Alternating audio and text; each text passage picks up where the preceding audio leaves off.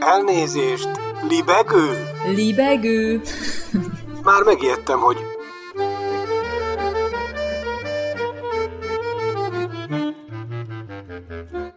Üdvözlöm Önöket! Ez itt a Libegő újabb szellemröptető műsora.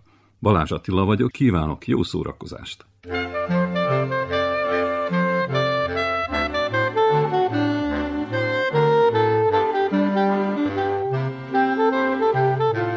Lafeli avec amour électrosexuel. egy, kettő, három. Jó dal, Kálmán. No sex, why? No sex, why? Maybe, perhaps, yes. Maybe, perhaps, yes. Computer love, computer love, computer love, computer love. Kraftwerk.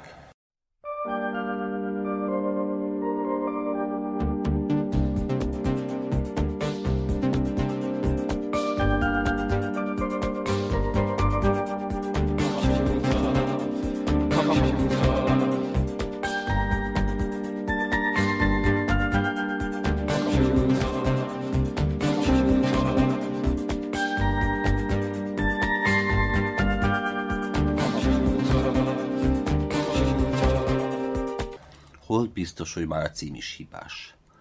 A Google fordító szerint így oké, okay, és persze száz százalék a hihetősége, hogy nem az. Nem, nem tudok franciául. Semennyit. Németül valaha tudtam. Nyolcadik után úgy döntöttem, elfelejtem. Delete. El akartam felejteni, ronda emlékcsokor fűzöm megtanulásához. Ez olyannyira sikerült, hogy mikor sok év után valóban szükségem lett volna rá, nem sikerült összeütnöm két épkézláb mondatot. Már nagyon bánom. Eddig ez a nyelv részben az örökségem. Angolul meg sosem tanultam meg. Lingvisztikai antitalentum az elektrostatikus, fagyálló, kémiailag sokszor átmosott suvickolt szürkeállományom, csúcsszámítógépek által örökre bonyolult kapcsolatrendszerben egzisztáló új, magam választotta létformában lubickolva. Ma azt sajnálom, nem némultam meg egészen kiskoromban. Lett volna mélyet. Amennyiben egyáltalán valós a gyermekkorom, a pubertáskorom, és nem beépített emlékzúzalék. Hipotetikusan fogadjuk el tényfilmnek. Ezekre az egykori fragmentumaimra ma már teljesen idegen, inverz, energiatakarékosan izzó gömbvillám infóként tekintek. Most kacsintok. Hisz csak a suhanó levegőrétegek látják. Shuhanni. Az megmaradt. A kacsintás lehetősége. A mosolyai rég lerohadt. Nem, nem a botox miatt. High-tech csúcs technológia a létem. Az ember ne akarjon túl sokat. Humanoid drón. Az lennék. Amely, aki. Ha kell, távoli célpontok fölött röpül, kémkedik, bombázgat, mi egyéb. Ha nem kell, a lakásában rohad, hülyére cigarettázva és kávézva magát, esetleg néha leszalad egy-két sörjét, némi vegyszerrel feldúsítva. És rád gondol. Teljesen értelmetlenül. Te. Katócsörös psziborog sárkány, posztmodern virtuálmalacok közt fuldokolva. Még a pikkelyeid is szintetikus pszichodermák, műtüzet okátsz. Elavult, de még használható, bevethető modell. Mégis te, nem száz másik. Tökkelütött, fölösleges, bábatag ábrántok ezek. Arról, amiről, akiről teljességgel reménytelen ábrándoznom. Ami nem adatott meg, az nem adatott meg. Céltalan, képtelen és reménytelen marhaság. Avit fordik kristályos remények. Digitális küszöb átlépésemig. Szent szar, micsoda régi értelmét vesztett, kiüresedett közhely. Egyedül ez jutott. Vagy esetleg, ha kikapcsolnak, lekapcsolnak, leszázalékolnak és kivonnak a forgalomból. Vagy átpasszolnak egy még nyomorúságosabb országnak. Mert nekik még hasznukra lehetek. Közben már nevem sincs, talán nemem se, úgy lehet még viszonylagos humán személyiségem se. Amúgy mellékesen önként vállaltam mindezt. Ki akartam lépni abból, ami voltam. Mert fájt. Részben sikerült is. Eme fémiző metamorfózis. Részben. Ha álmodom, ő excellenciáját észlelem jóleső otthonosságérzettel, netán a központi számítógép, esetleg az irányítóközpont beleit. Most, ha zömmel teljesen üresnek érzem magam, tudom, hogy ezt kaptam cserébe. A fájdalomért. Persze sokféle fájdalom van. Akad olyan is, amely kivéthetetlen, mi több, szükséges, netán még hasznos is. Ha már az utolsó szenzorom, hogy a legkisebb, tovább nem bontható részegységem is zörömből, kattog, pislog, lefagy bennem, feltárcsázom azt, akit kell. Kínai a szivar. Ha kínainak hívom, megsértődik. Ő shanghai, már Shanghaiban született. Mellesleg egy marginális etnikai kisebbség tagja. Annyira marginális, hogy ott már minden jogot megadtak nekik, hisz nem sok vizet zavarnak. Akik mellesleg többen vannak, mint Szerbia és Magyarország lakossága együttvéve. Arrafelé mások az arányok. Szóval kattogó, zörömbölő, programfrissítés után epekedő, követelődzően emohiányos Al James Bondként bevágódok az álkínai egyik szeparált budoárjába.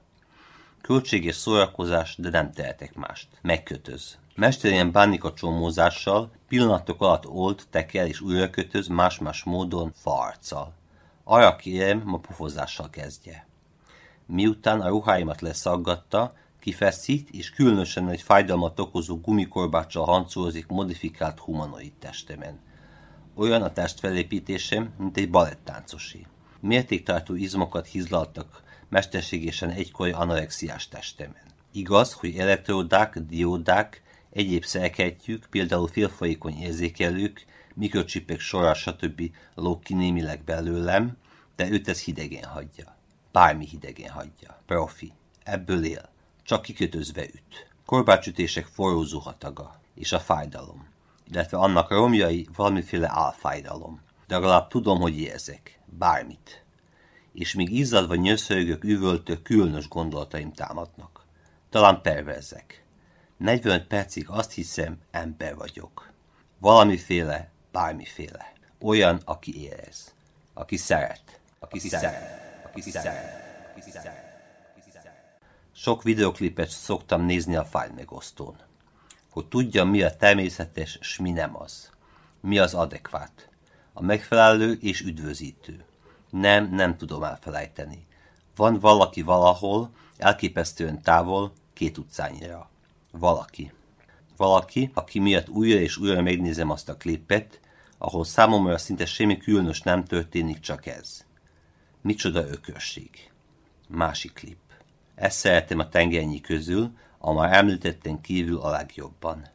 Ezt is sikerrel magamba integráltam. Hideglelősen csúcs ez az érzés. Ketten haladnak ének évadján teljesen kihalt, stúdióban összeeszkábált mi utcákon. Vágás. Együtt söröznek másokkal, barátokkal, álbarátokkal. Gondosan kibetonozott folyóparton sétálnak.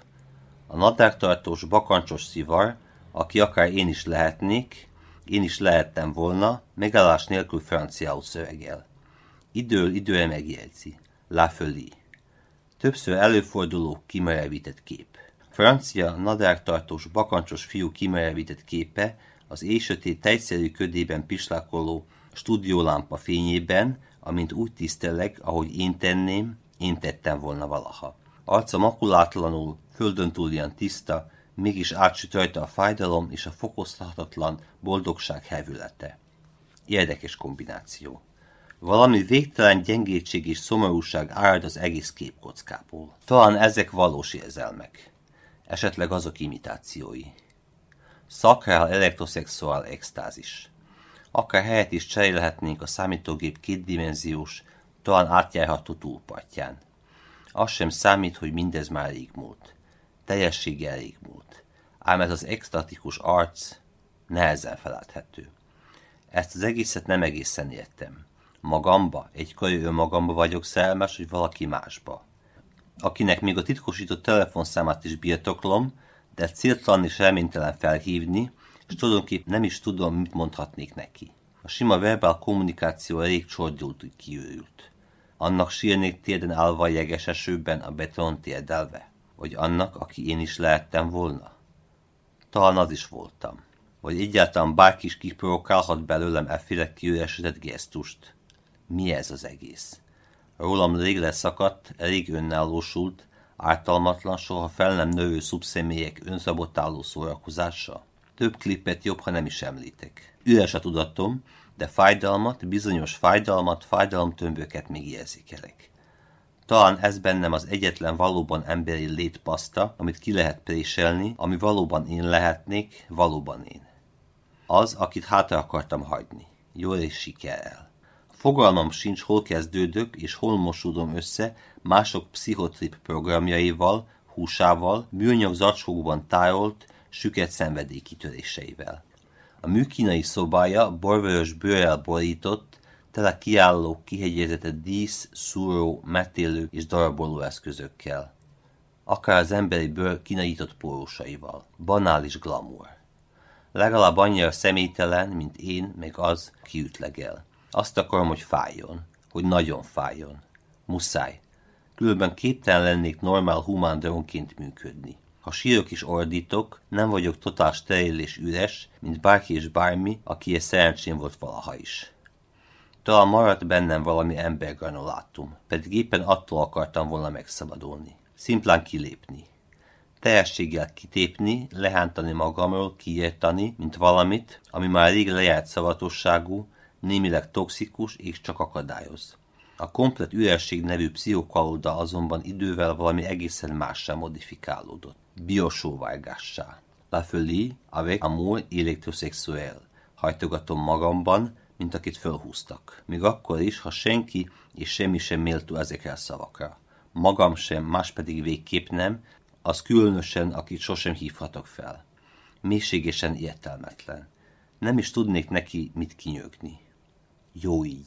A reciklált, felturbózott, távvezérlésű és érintőképernyős, jó szocializált humanoid pszichodermámban aszeptikus és ultrakemény, időnként félkocsonyás szupravezetőkkel, diszkrét nanocsipekkel, miniatűr helyes kamerákkal hancurozom ebben a repet pseudomagányban, mint egy kizárólag flag formátumban funkcionáló, műnyelkás uroborosz, többi csapzottan lélegű küszöblénnyel. Hát igen, őket szabad szeretni. Legyen az egy rég lestrapált, portól fuldokló, mechanikus pianino az eszméletlen távolból. Igen, ez a helyes irány. A fájdalom hasítékai csak apró android magánszeszélyek. Programozóim ismernek, tudták, meddig mehetnek el. Fájdalmat, a szorványos rettegést nem vették el tőlem. Egy újra tölthető spéci ceruzaelem a komplex gépezetben, hogy olajozottan működjön. Talán azt az agyonrágott és gyakran felböfögött terminust használják rám, a szeszélyemre vonatkoztatva. Dehidrált, kopott vákuumszerelem. Ki tudja. Igen, talán szabatosan fogalmaztam. Egy irdatlan, nagyjából emberformájú drónpótló, filelemből és csillagporból ötvözve, láthatatlanná és detektálhatatlanná festett fényezett magánybevonattal. Legyünk racionálisak. Amíg fájdalmat érzek, szeretni is tudok. Teljességgel céltalanul. Az, aki két utcányra lakik tőlem, hiába a psziborok sárkány gondosan formatervezett pikkeikkel, nos, annak a katót personának minden bizonnyal sosem lépem át a küszöbét. S ha történetesen át is léphetném, minden bizonnyal meddő szócséplés lenne a vége, miután mindketten rácsatlakozunk arra, amiből jobb kilépni, semmi egyéb. Legyünk racionálisak. Egy több funkciós kirakatbábú angyal azonban sok mindenre kapható. Akad belőlük tonnaszám ebben a kirakat városban is, ahol semmi sem az, aminek látszik, még saját ellentéte sem. Kiválasztok egyet, szinte bármelyiket, hisz sorozatgyártottak, sorozatgyártott emócióprogramokkal. Igen, ő lenne az. Nem, nem a képernyő a kirakat üveg mögött. Valaki, aki azt hatalja gépiesen. Te jó vagy. Én szeretlek. Rohadtul banális. Ahogy bármelyik sorozatgyártott érzelem. Némileg gicsbe hajló és sztereotíp, mint talán minden érzelem nyaláb. Ezt maga is tudja, de nem zavarja túlzottan. Míg az álkínai üt, el is hiszem. Több ennél pedig már lejárt szavatosságú, kisrejtezett programhabarcs. Igen, ő lenne az. Egy messzi, elektroszexuális, vegyszeres Pótmennyország biomező lakója. Zuhanunk, amit megcsókol és átölel, a hibiszkusz illatóra illatosítva, hogyan is nézhet ki egy hibiszkusz. Hisz valahol ő is él. Ő a kirakatbábú angyal, akit lehet, és talán egyedül vele van némi értelme interakcióba lépni. Akit lehet. Szent szar. Szeretni. Közhelyszerűen, gicses, teltel és szirpossággal szeretni. Boldogtalanság függően és brutál szakrálisan. aki, aki kiszúrja a high-tech szemem, de cserébe távoli, futurisztikus perspektívákat nyit meg előttem. Gondosan adagolt érzéskapszulák feljavítható teljesítménnyel. A villogó szemű, joviális mosolyú pótlény pótvágyakkal, pótörmökkel és pótfájdalmakkal. Mint egy infantilizmusba fagyott, sosem szomjúhozó monstrumgyerek egy kezében nyomott, végtelen karácsonyi csillagszóróval. Már semmiben sem vagyok biztos, ha egyáltalán beszélhetünk még énről. Lafeli, totál céltalan és kontrafektív létmorzsák az aszfaltra szórva. Talán valakinek valamire még jók lesznek újrahasznosítva. Belépek a kirakat, a tükör, a képernyő mögé. A kirakat angyal kiszúrja a szemem, és a melkosába ömleszt. Maradéktalanul és mohó, moccanatlan átszellemültséggel egészen az analóg, csipogó biotek szíve mély, egyszerre villogó és éjsötét, ismeretlen katlanjainak legmélyéig. Talán ez lenne az, amit annyira szomjúhoztam. Elképesztően közhelyszerű, de valós, környezetbarát, és igen, talán szerethető. Átszellemült fémhúsú zoomorf arccal. Ismeretlen, kietlen, otthonos erőtő-azbesztályakon. Műsikolyba hajlón és felszabadultan kébe fulladó üvöltéssel. Benne, netán külső, naturderma felületén elnyomva a csikkem. Shuhanni.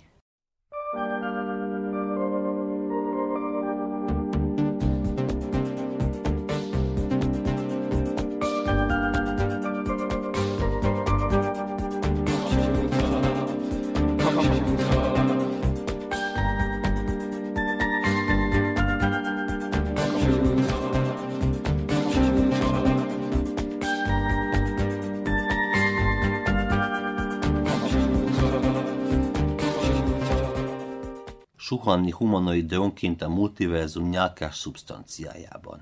Szilikon posztindustriál láv. Édes a fájdalom. Míg érzem, létezem.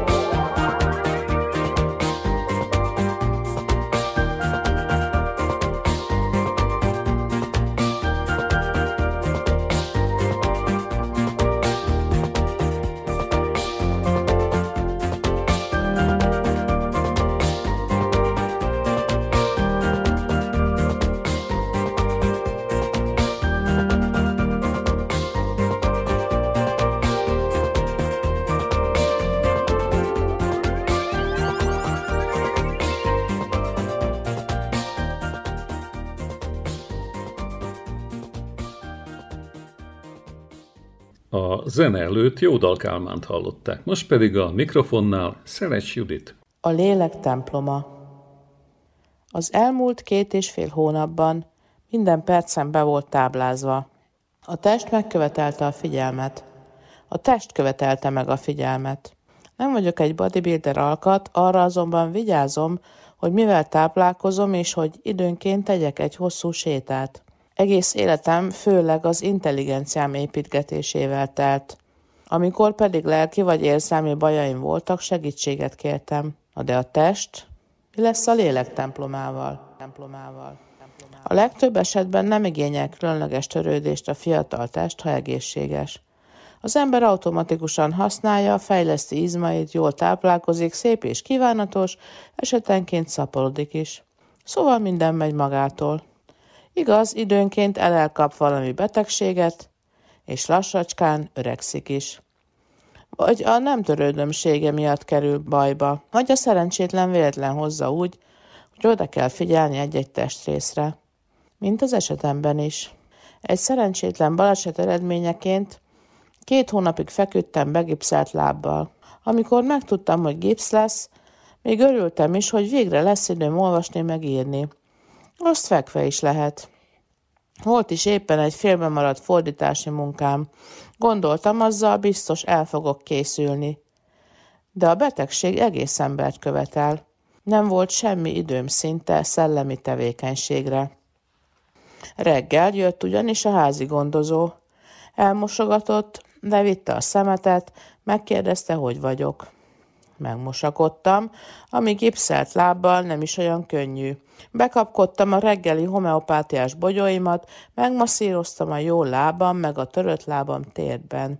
Megreggeliztem, megittam a kávét. De a tolószékben való közlekedés mindent lelassított. Ahova meg nem fértem be a tolószékkel, maradt a járókeret.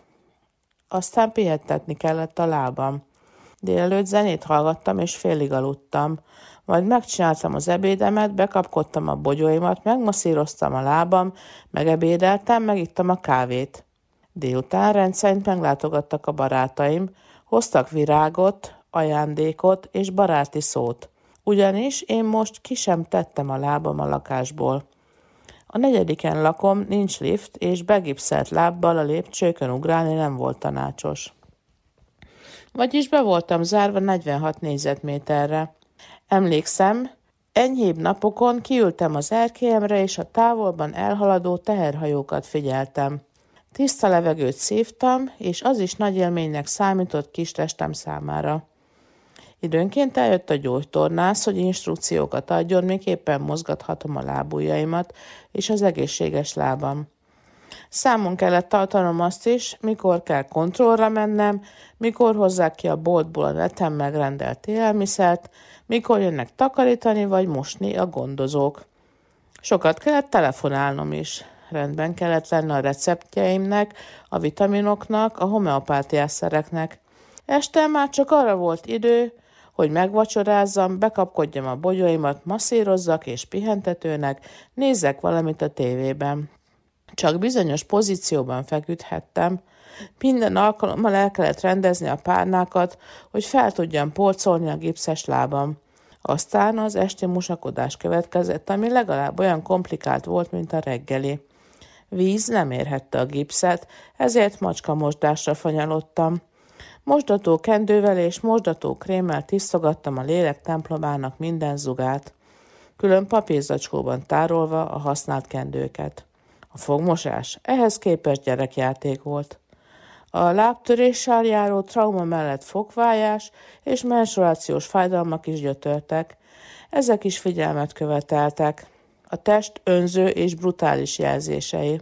Aztán meg valami allergia is rám tört, minden bizonnyal a guruló szék karfájának a műanyag bevonata irritálta a bőrt. Úgyhogy allergiatablettát is szedtem. Este meg a vérhigító injekciót kellett a hasamba befecskendezzem. Ezek után kidőltem. Az ágyamon is úgy voltak elrendezve a párnák és takarók, hogy a gipszelt lábamat fel tudjam porcolni. Nem a legkényelmesebb alvási pozíció, mondhatom. Gyakran nem is tudtam rendesen aludni, rett. rettentő, szokatlan volt a gipsz, folyton attól féltem, hogy eltörik. Meg egyébként is olyan behemót egy jószág, nehéz vele a mozgás, még az ágyban fekve is. Így telt minden nap. Jöttek a házigondozók, a barátok, a boltból a takarítók, a gyógytornász. Én meg szedegettem a gyógyszert, kenegettem a lábam, mosdattam fáradt testem, a lélek templomát. Követelte a teljes figyelmet. A könyveket elő se tudtam venni. Nehezen, de párszor volt ugyan kedvem egy-egy naplóbejegyzésre. De körülbelül ennyi volt két és fél hónap alatt az összes nem testtel kapcsolatos tevékenységem. Majd csak decemberben, amikor levették a gipszet, lett valamivel több időm. Bár a lábak napi háromszori tornáztatása és a kinti rövid séták elég sok időt kívántak. Megtanultam lépcsőzni és mankó nélkül sétálni, de persze először csak itt a környéken. Hosszabb sétára csak egyetlen egyszer merészkedtem, amikor is a barátnőmmel elkocsikáztunk egy nemzeti parkhoz, és a parkolótól legyalogoltunk egy homokos strandra a tengerhez. Élveztem, hogy fújt a szél, csapkodtak a hullámok, és éreztem a lábamat, hogy van két lábam, és elég stabilan állok már. Egyre több mindent tudtam otthon is csinálni, ezért nem kellett már házigondozó, csak a nagy mosáshoz és a nagy takarításhoz. Megszűntek az aggódó barátok látogatásai is. Hirtelen rám tört a depresszió és a fáradtság. Napokig csak aludtam. Valószínűleg ki lehettem merülve a beteg test ápolásától. Amikor visszatértem a rendes kerékvágásba, már annyi idő eltelt, hogy elég nehéz volt visszaszoktatni magam a munkához. Ihlet? Az nem volt ebben a nyomorúságos időben. Kíváncsiság? Leginkább csak az orvosi jelentéseket és a gyógyszerek használati utasításait olvasgattam. Ja, meg mindent, amit a szárkapott csont Weber B. fraktúráról tudni kell. De most már ennek vége szerencsére. Nincs gipsz többé. Több idő marad a lelket és a szellemet táplálni a test mellett. Azért egy tanulság csak van. Ha nem törődsz a testtel, az kiharcolja magának, hogy foglalkozz vele is. Sokszor elég drasztikusan hívja fel a figyelmet arra, hogy fontos a korpusz. Tornázzatok, táplálkozzatok egészségesen, vegyetek praktikus ruházatot, ne dohányozzatok, ne igyatok csak mértékkel, ne drogozzatok, és az ég szerelmére szerelmeskedjetek is időnként. With love, a tested. Hát kicsoda, Szeles Judit olvasta fel svédországi jegyzetét. Gipsz. Nem is Gipsz Jakab, ugye? Vagy Jakabina. Qui nous ressemble, toi tu m'aimais, et je t'aimais, nous vivions tous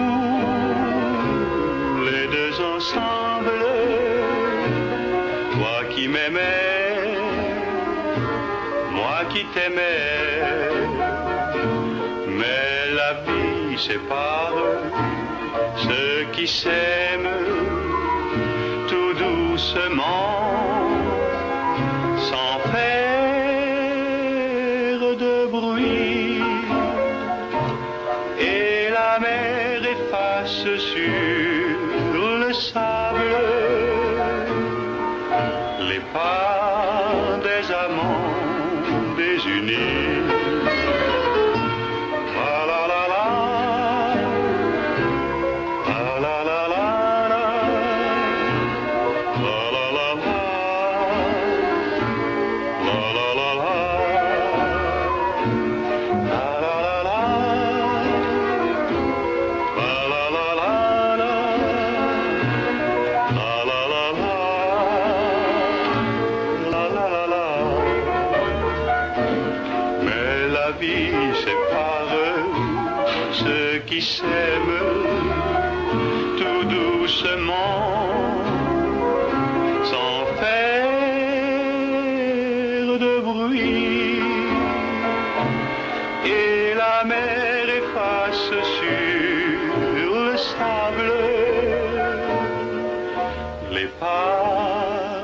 Des amants, des unis.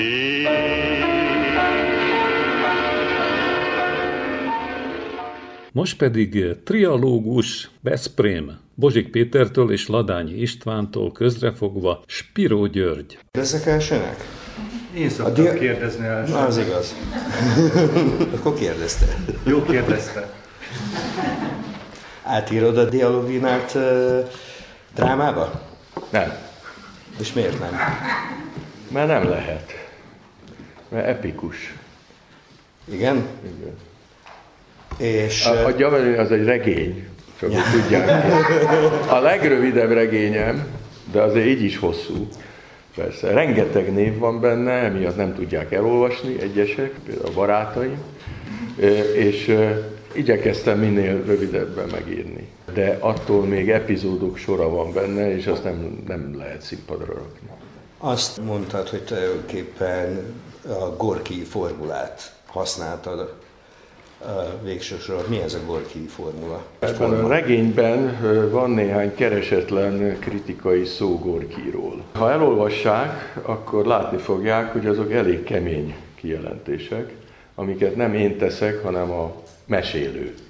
Ez egy idős hölgy, aki meséli az egész történetet. De most az idős hölgy tájába én olyan Gorkij kritikákat adtam, amelyeket ő maga mondott saját magáról, mármint hogy Gorkij. Uh-huh. Most a Gorkij rendkívül rossz véleménnyel volt a saját tehetségéről. Többek között azt mondta, hogy nem tud cselekményt csinálni, ez igaz. Szét is esik az összes regénye. Azon kívül bizonyos csomópontokat képtelen összehozni, tehát még drámaian se tud gondolkozni, ez is igaz. Amit viszont tudott, hogy elkezdett mesélni, és mesélte, mesélte, mesélte, vége láthatatlanul. Na most ez a forma nekem bizonyos szempontból tetszik. Ezzel az a probléma, hogyha elolvassák a Gorkij legjobb regényét, az Artamonogok című, hát nem túl hosszú regényt, akkor ott is elkezdi, és nincs tagolva, nincsenek fejezetek, hanem mondja, mondja, mondja, mondja, csak nagyon meghúzta. Annyira tömörítette, amennyire képes volt, és abból lett egy ilyen kétszáz oldalon, lett egy nagy családregény. Húzta, húzta, húzta. Na most... Az orosz Buddenbrock azt mondta. Az, csak éppen hát sokkal rövidebb. Hogyha Thomas Mannnak lett volna ereje meghúzni, akkor körülbelül olyan lett volna. De nem volt. Te híve vagy a húzás... Ja, bocs. Én híve vagyok a húzásnak egyébként, mert amit ki lehet húzni, az eleve fölösleges volt. Úgyhogy ez beszokott bizonyosodni. Na most bizonyos típusú prózát így lehet csak megírni. Tehát amikor borzasztóan hosszú időtávot fogunk át, és nagyon sok szereplőnk van, és nagyon sok minden történik, akkor nagyon nehéz ezt az őrületes időmúlást, meg a változások sokaságát drámaian, egy-egy mondjuk regényben is drámai jelenetekben megfogni, és akkor ez a Gorkij-féle szerkesztésmód, amire ő szegény rákényszerült, mert olyan volt, amilyen, az hatásos lehet, alkati és jó lehet. Volt nála? Nála alkati kérdés volt. Nálam nem feltétlenül, de látom az előnyeit bizonyos típusú prózában. És uh, amikor a Krausz Tamás kritikáját olvastad, akkor uh, mit szóltál? Ne nevezzük kritikának. Ne, én sem nevezem. Jó, jó, jó, idézőjel, bold, kurzív. Jó, hát, Tehát azonosított tulajdonképpen a szereplőddel, az történt ebbe a kritikába. Ez egy nagyon kemény kritika egyébként, de hát nem a regényről szól, hanem végül is az így, így, ideológiai, ideológiai számonkérés. Igen, de azért arra kíváncsi vagyok, hogy, hogy egyáltalán mit gondolsz a kritikáról, másrészt meg, hogy erről mit gondoltál. Igen, hát szegény Krausz Tamás ideológus. Ugye? Hát azzal nincs mit kezdeni. Ideológus szegény. Ráadásul úgy elképzeli, hogy a szerző, mármint hogy én, mit gondolhatok például Leninről. A regény alapján, amiben egy csomó kis biztonságot a, a mesélő felsorol Leninről. Kisebb-nagyobb biztonságokat. Na most ezzel nem lehet mit kezdeni. Egy szép irodalmi mű az nem azért íródik, hogy az ember Lenin elvtársat bántsa például. Az másról szól. Hogyha Lenin elvtársat én bántani szeretném, akkor írok egy cikket. Vagy kiállok, hát nem a Central Park sarkára, hanem nem tudom, a Városligetre, és akkor mondom egy mikrofonba. vagy akárkit. Szóval azért az ember nem dolgozik évekig egy regényen, hogy elmondja a véleményét, akár Leninről, akár akárkiről. Hülyeség. Na most Magyarországon a német példa nyomán a tizenkilencedik század eleje óta eléggé elterjedt, hogy az irodalmat ideológiailag és politikailag ítéljék csak meg, és ne esztétikailag és emberileg. Ez sajnálatos módon tovább él. Még azt is mondhatom, hogy ebből nagyon kevés magyar kritikus tudta kihúzni magát. Hát Lukács György a legkevésbé például. De még sorolhatnám az ideológusokat, akik azt hitték, hogy értenek az irodalomhoz. Nem értettek. Fogalmuk nem volt az irodalomhoz, de ez minden oldalról elmondható, tehát tudok én jobb oldalról is mondani ilyen ember, mindenhonnan lehet ilyeneket mondani. Ezzel nincs mit tenni, nem értik, hogy mire való az irodalom. Van ilyen. Akkor a te tulajdonképpen ilyen szempontból Nabokovval értesz egyet, aki... aki aztán az ideológiát teljesen száműzni akarta az irodalomból, hogy itt van bizonyos szempontból száműzte is. Vagy legalábbis a számunkérést azt megtagadta. Igen, én szoktam csodálkozni, amikor az illető szerző vagy szerzők világnézetéről írnak. Például írnak Shakespeare barokk világnézetéről. Eleve az, hogy barokk a Shakespeare-re nem stimmel, hát semmi közül.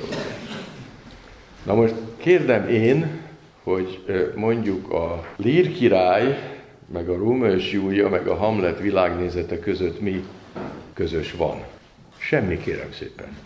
Fogalmunk nem volt, hogy mi volt Shakespeare világnézete, nem is érdekes. Nem biztos, hogy volt neki egyáltalán. Nem szorult rá.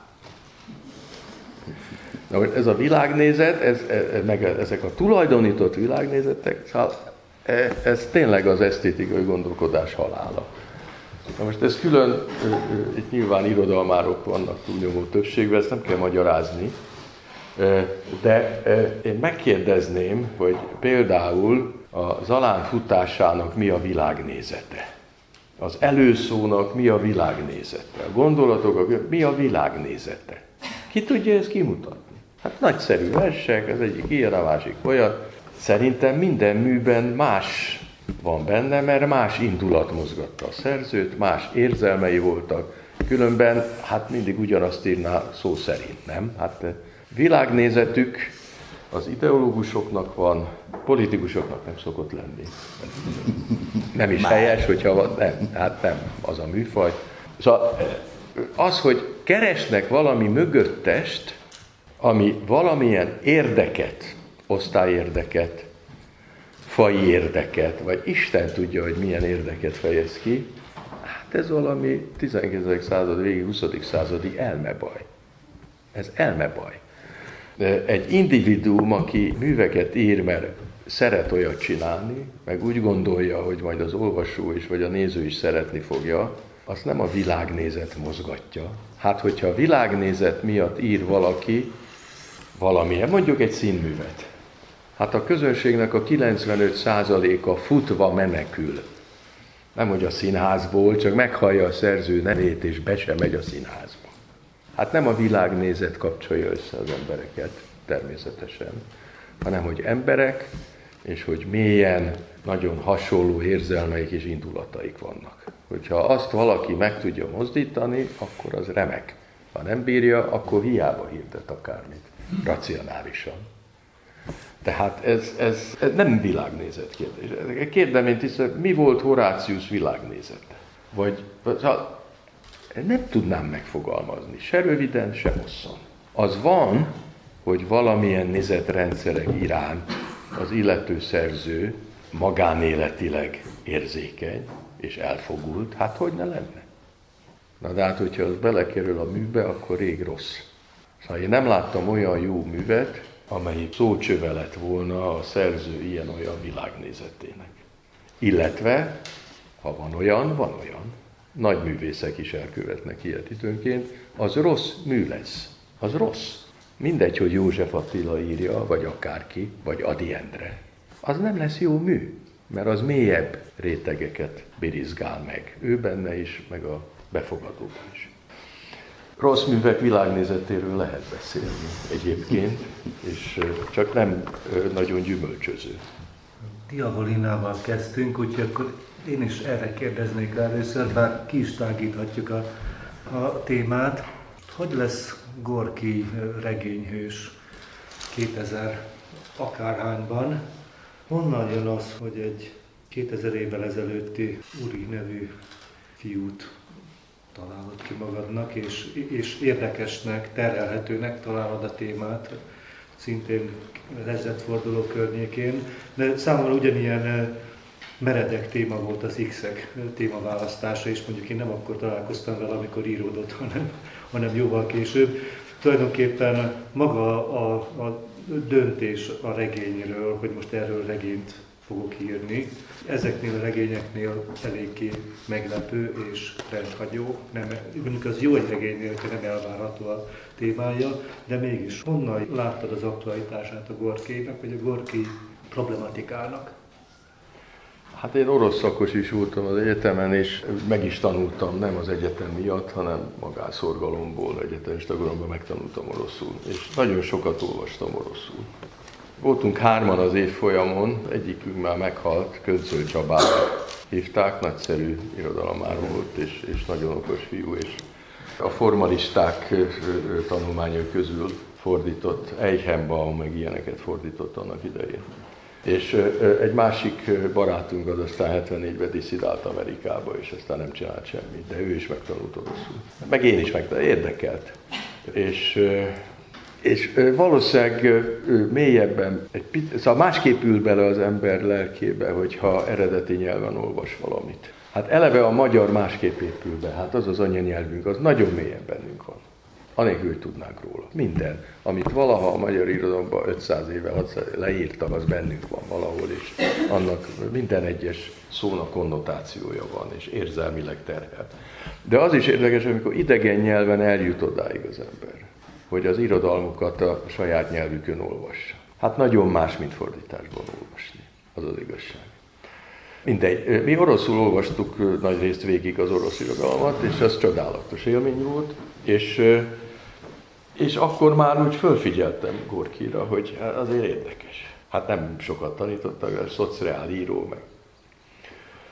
És aztán úgy elő-elő jött, és amikor az X-ek című regényemet írtam, amire utaltál, akkor a, ez a forma, amiről az előbb beszéltem, tehát hogy elkezdődik egy folyamat, és szinte láthatatlan tagolással jut el a végkifejletig, akkor azt már Gorkijtól vettem a Klimszangim című olvashatatlanul hosszú és unalmas regényéből egyébként, ami formailag érdekes.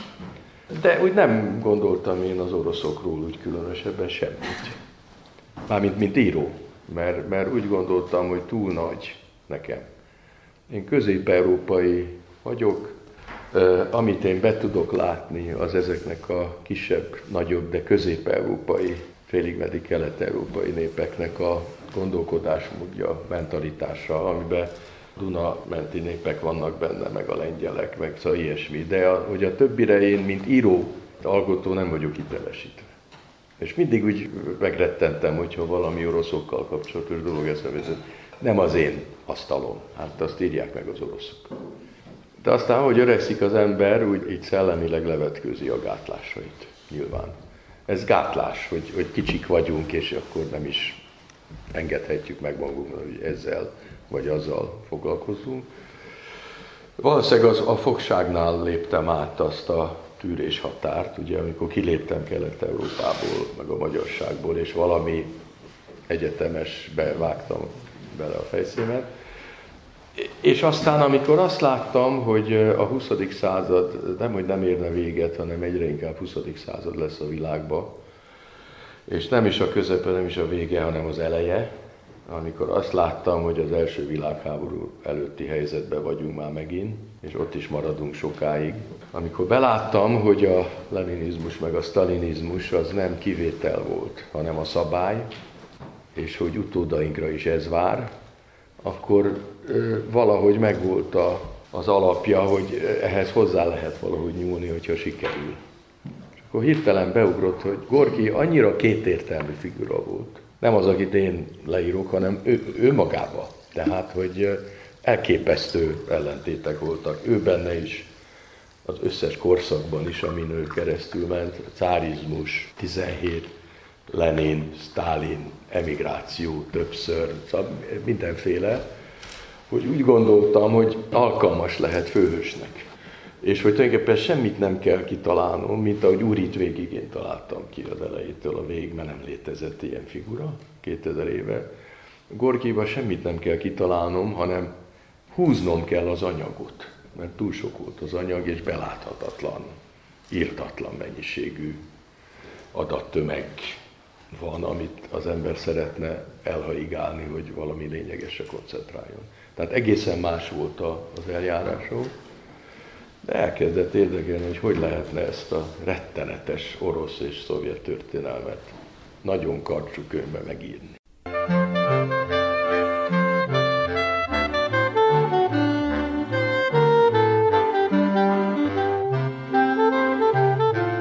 Lafeli avec amour et l'électrosexuel.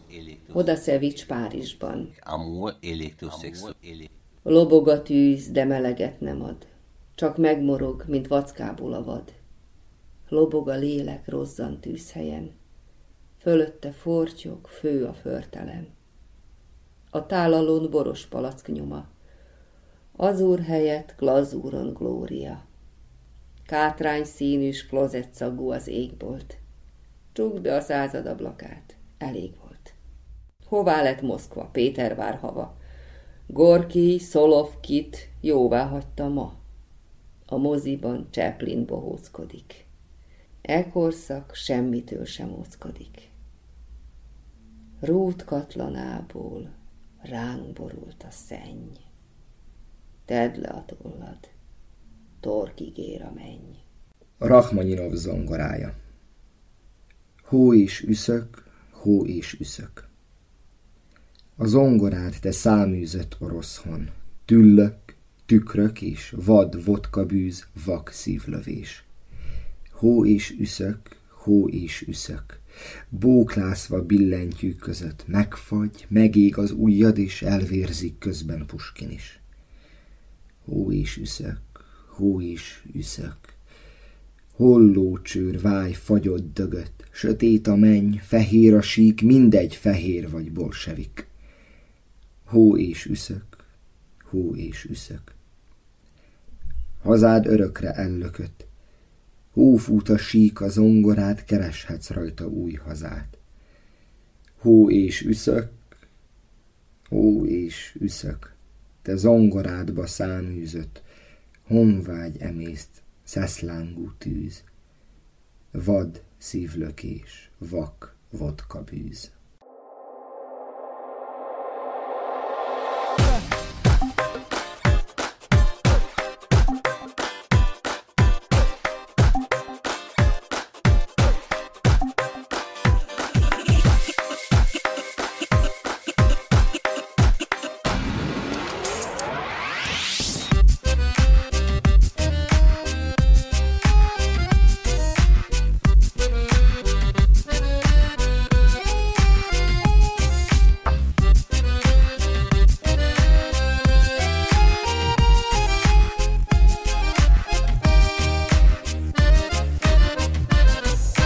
Ezzel a vad vodkabűzzel vége az eheti Libegőnek. A veszprémi trialógusok beszélgetéseiből Spiró Györgyöt hallották, aki kérdezték Bozsik Péter és Ladányi István, ezt követően Baka István verseiből adott elő Körnál Cserika és Dévai Zoltán, és egyelőre nincs tovább. Búcsúzik önöktől Balázs Attila, a jövő hétig remélhetőleg viszont hallásra.